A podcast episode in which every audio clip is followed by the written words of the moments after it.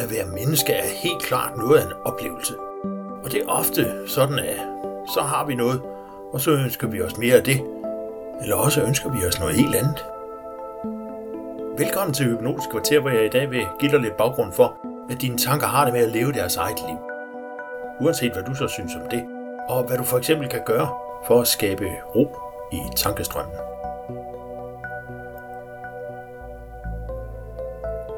Generelt for mange af dem, jeg møder, er, at de ønsker sig en tilstand eller en mulighed, som alt for længe har været alt for vanskelig, enten at opnå eller at fastholde. Og nogle gange så har det været lige ved, at de nåede det. Og til de fleste tider så endte det bare som en drøm. Totalt uhåndgribeligt. Og med tiden så undergravede det deres tro på, at det var muligt for dem at opnå. Og energien og motivationen forsvandt. Men drømmen, det er dybt inde i dem. Den lever stadig. Problemet står ofte i vejen for at se løsningen, og det er særligt tydeligt, når der taler om stemning og bestemte følelser eller tilstande. Der har vi som mennesker mest fokus på det, der generer. Den sten i skoen, der hele tiden irriterer og afskærer os fra at komme videre. Irritationen forsvinder jo ikke ved, at du er opmærksom på den. Nærmest tværtimod. Du bliver endnu mere opmærksom på problemet, og irritationen bliver bare stærkere indtil du ender med at give op. Og måske prøver du så at fravælge dit mål, eller du resignerer og forsøger igen og igen at lade være med at tænke den der irriterende tanke, at det jo skulle være anderledes. Blot for at konstatere, at problemet jo stadig fylder. Og måske kaster du dig i desperation ud i en helt anden handling, og nogen falder derned i et forbrug, der bedøver. Andre bruger sig selv mere på jobbet, bliver workaholics, fitness freaks, specialister i computerspil eller noget helt andet. Og det er fordi vi langt fra altid vælger den mest gavnlige vej. Uanset hvilken vej du hidtil har valgt, så er den ikke nødvendigvis den mest konstruktive løsning for dig.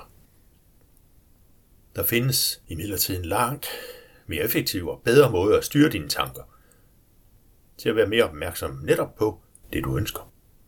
Og det drejer sig om dine værdier, hvad du synes er vigtigt i dit liv. Måske du tænker, at værdier det er bare noget, der findes et sted der inden i dig. Eller også har du slet ikke tænkt på dine værdier. Og det gælder for mange af os. De er der bare. Og først når de så bliver udfordret kraftigt nok, så viser de sig som en reaktion, der skal holde noget væk fra os, for eksempel ved vrede eller angst. Langt mere nyttigt kan det være, at du bruger dine værdier til netop at skabe den større opmærksomhed på det, du ønsker, både bevidst og ubevidst opmærksomhed. Og det kan du gøre helt enkelt. Har du en problemstilling, så ved du, at det du oplever lige nu, det er bare super irriterende, og derfor ved du også, hvad du ønsker dig i stedet. Og det er som udgangspunkt det stik modsatte. Hvis du er trist, vil du være glad. Er du flad for penge, ønsker du dig overflod, har du lidt skibbrud i parforholdet, så ønsker du en, der virkelig elsker dig, og så videre og så videre. Derfor kan du gøre dig klart, helt enkelt, Bare beslut dig for, hvilken tilstand du ønsker at opnå, og stil så dig selv en række spørgsmål, hvor du tager stilling til, hvilke af de her alternativer du foretrækker. Og selvom spørgsmålene, du får om lidt, virker meget naive og forsimplede, så kan de føre din hjernes filter, den målsøgende funktion, du kan høre om i episode 5, til at hjælpe dig med at blive mere opmærksom på flere situationer, der indeholder det, du ønsker dig. Ordene her de er også noget væk fra de sædvanlige modsætninger, vi forestiller os i hverdagen. Glad eller sur vil normalt være modsat hinanden, men det netop ved at bryde de vante rammer, altså det din hjerne forventer, så er hjernen nødt til at reflektere og overveje og bryde ud af rutinen. Og overraskelsen i sammenligningerne er præcis, hvad der får hjernen til at lytte lidt mere. Nogle vil måske mærke en let irritation ved de her ulogiske spørgsmål, og det er helt normalt. Det beskriver bare din hjernes ønsker om forudsigelighed. Fortsæt alligevel og fuldfør øvelsen. Og spørgsmålene kommer her. Hvilke ord foretrækker du? Frihed eller løgn? Velvære eller mistillid? Fred eller kulde? Tryghed eller ligegyldighed? Kamp eller passion? Sygdom eller ærlighed? Fjendskab eller enkelhed, lethed eller had, slaphed eller ærlighed, troværdighed eller tyngde, tillid eller besvær, udmattelse eller overblik, mistillid eller lykke, negativitet eller beundring, mod eller ulykke, interesse eller angst, betænksomhed eller usikkerhed, sur eller ivrig, glæde eller fattigdom, positivitet eller strenghed, omsorg eller afskyelighed, utilfredshed eller engagement, modløshed eller åbenhed, opmærksomhed eller provokation, betalelse eller ubehag, ligegyldighed eller storslået, mildhed eller tvivl, sympati eller uheld, tilfredshed eller modstand,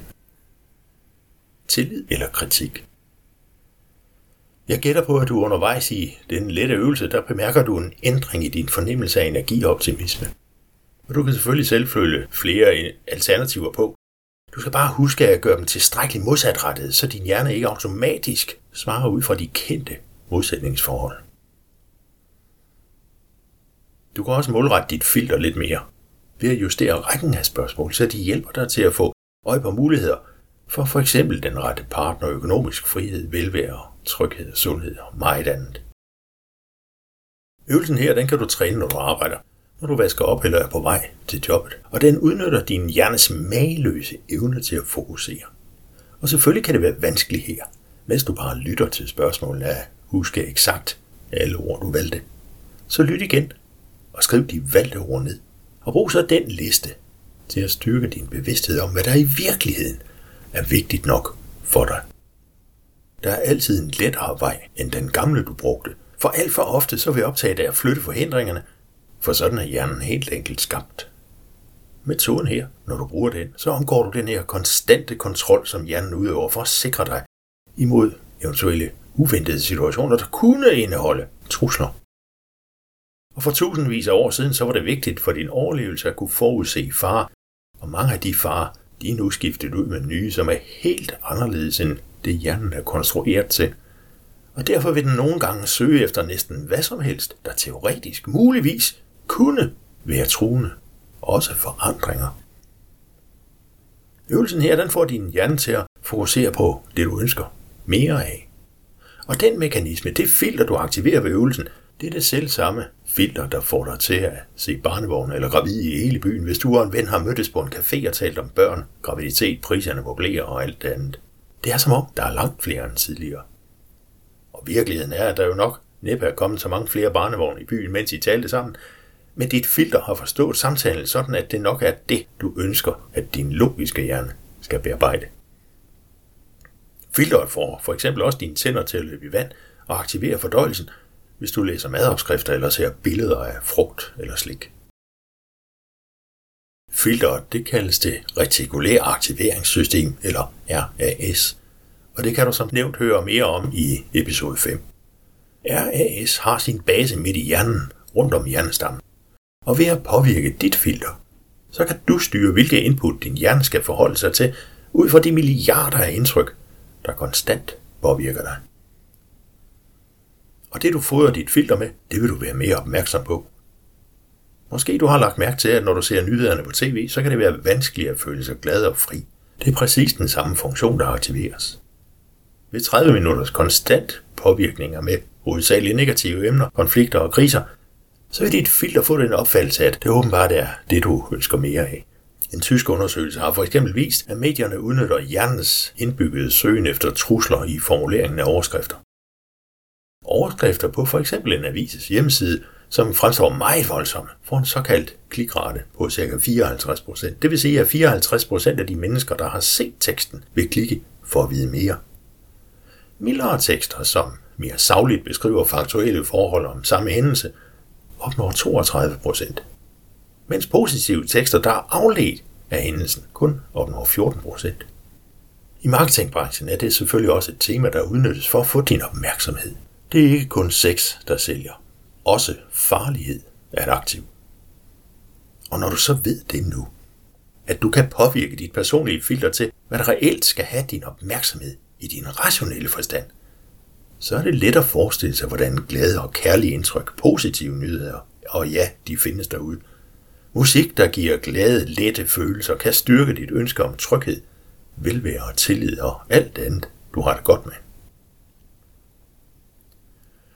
Brug metoden her så ofte og så meget du overhovedet magter, og læg så mærke til, hvordan følelsen af overskud, frihed, styrke og alt det andet gradvist ændrer sig. Ikke fra det ene øjeblik til det andet, men over nogle dage.